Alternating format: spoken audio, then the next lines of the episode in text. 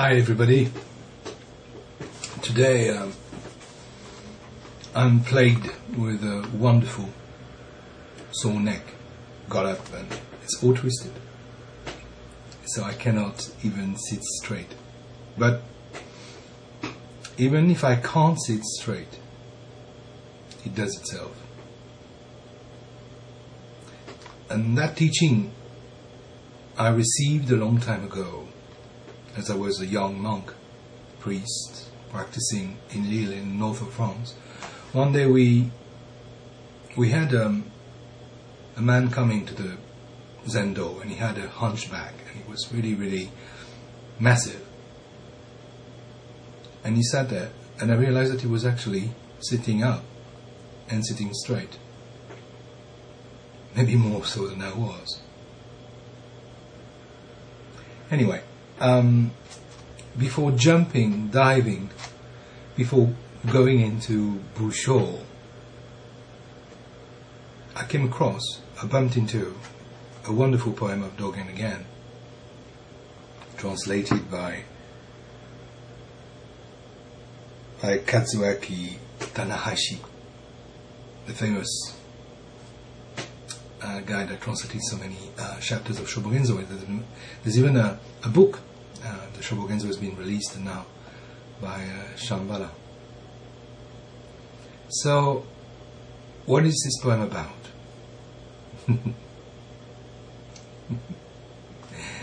it's about the glowing imperfection, the glowing imperfection perfection. And the fact that the path, the way, can be found in minute things. We all know that. But we find it very, very hard to practice. It means we forget it and we're caught by our daily chases and worries. So let's come back to this very bare, very naked essence of teaching. That's what it says, roughly break open. Break open a single particle. And all the sutras glow clear. Break open a single particle. And all the sutras grow clear. The great merit will of the Dharma turns as a whole. The womb of a donkey gives birth to the noble horse each time you look, you see it new. Each time you look, you will see it new. Now, this is perfectly in tune with what we're going to look at later on. Busho, the Buddha nature. Is not something permanent. It's not something you get, you possess, you have. It arises within practice. It is actually practice itself. And in the very, very simple actions, brushing your teeth, washing the dishes, looking after your shoes, whatever we do, taking the train, I do that every day. We hear the Dharma. In other words, um, we're not supposed to go to fairyland, to Buddha's land. But the teaching of the Dharma is supposed to take us here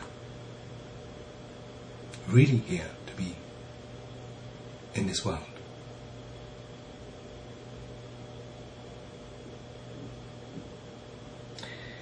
What could be this womb of a donkey? Who is a donkey? Everybody.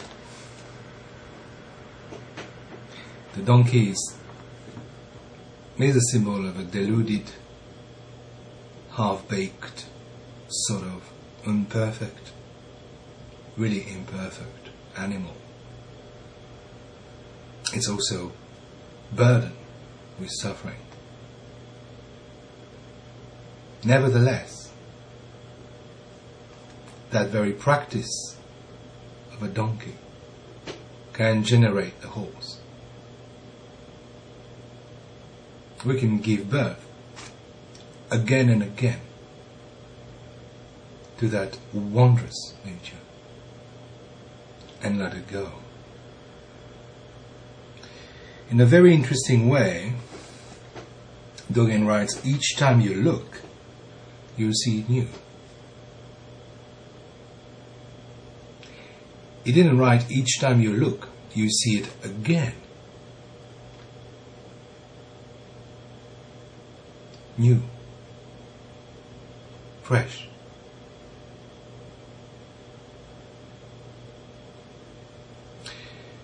Somehow, when I started to, to sit, I used to imagine that there was this veil of confusion, of forms, of delusions, dancing, trailing around, wheeling, going and coming, coming and going.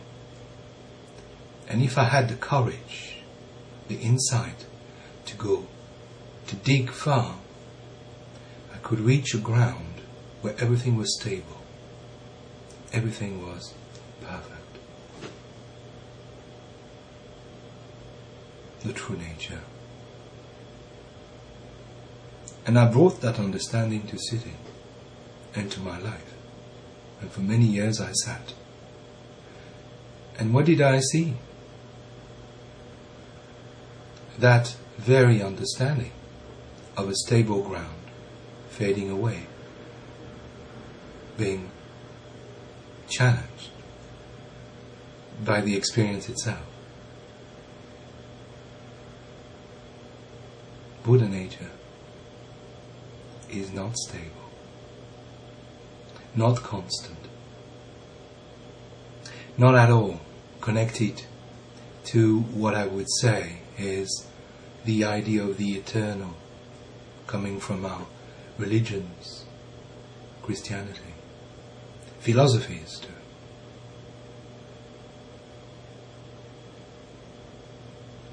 The body of samsara is a body of nirvana.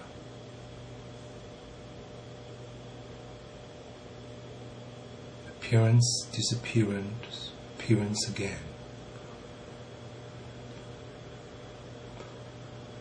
It's like something, like a pulse, a pulsation, something. Pulse moving forward, backward, forward, backward, out, in, out, in.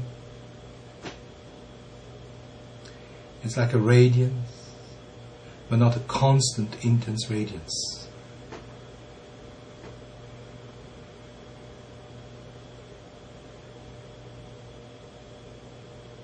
This is a very important point. Otherwise, we would be tempted to apply a fixed view of a fixed form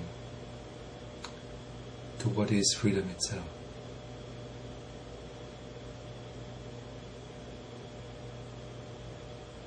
Today,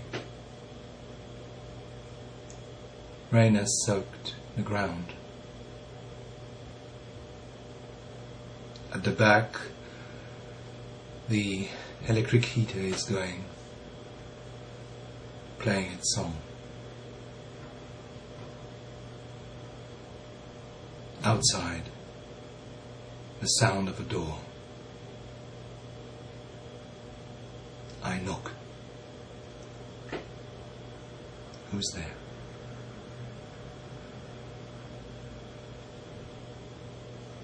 As we practice, we are invited to meet it, invited to meet it new, always new. And sometimes with a sore neck. Take care.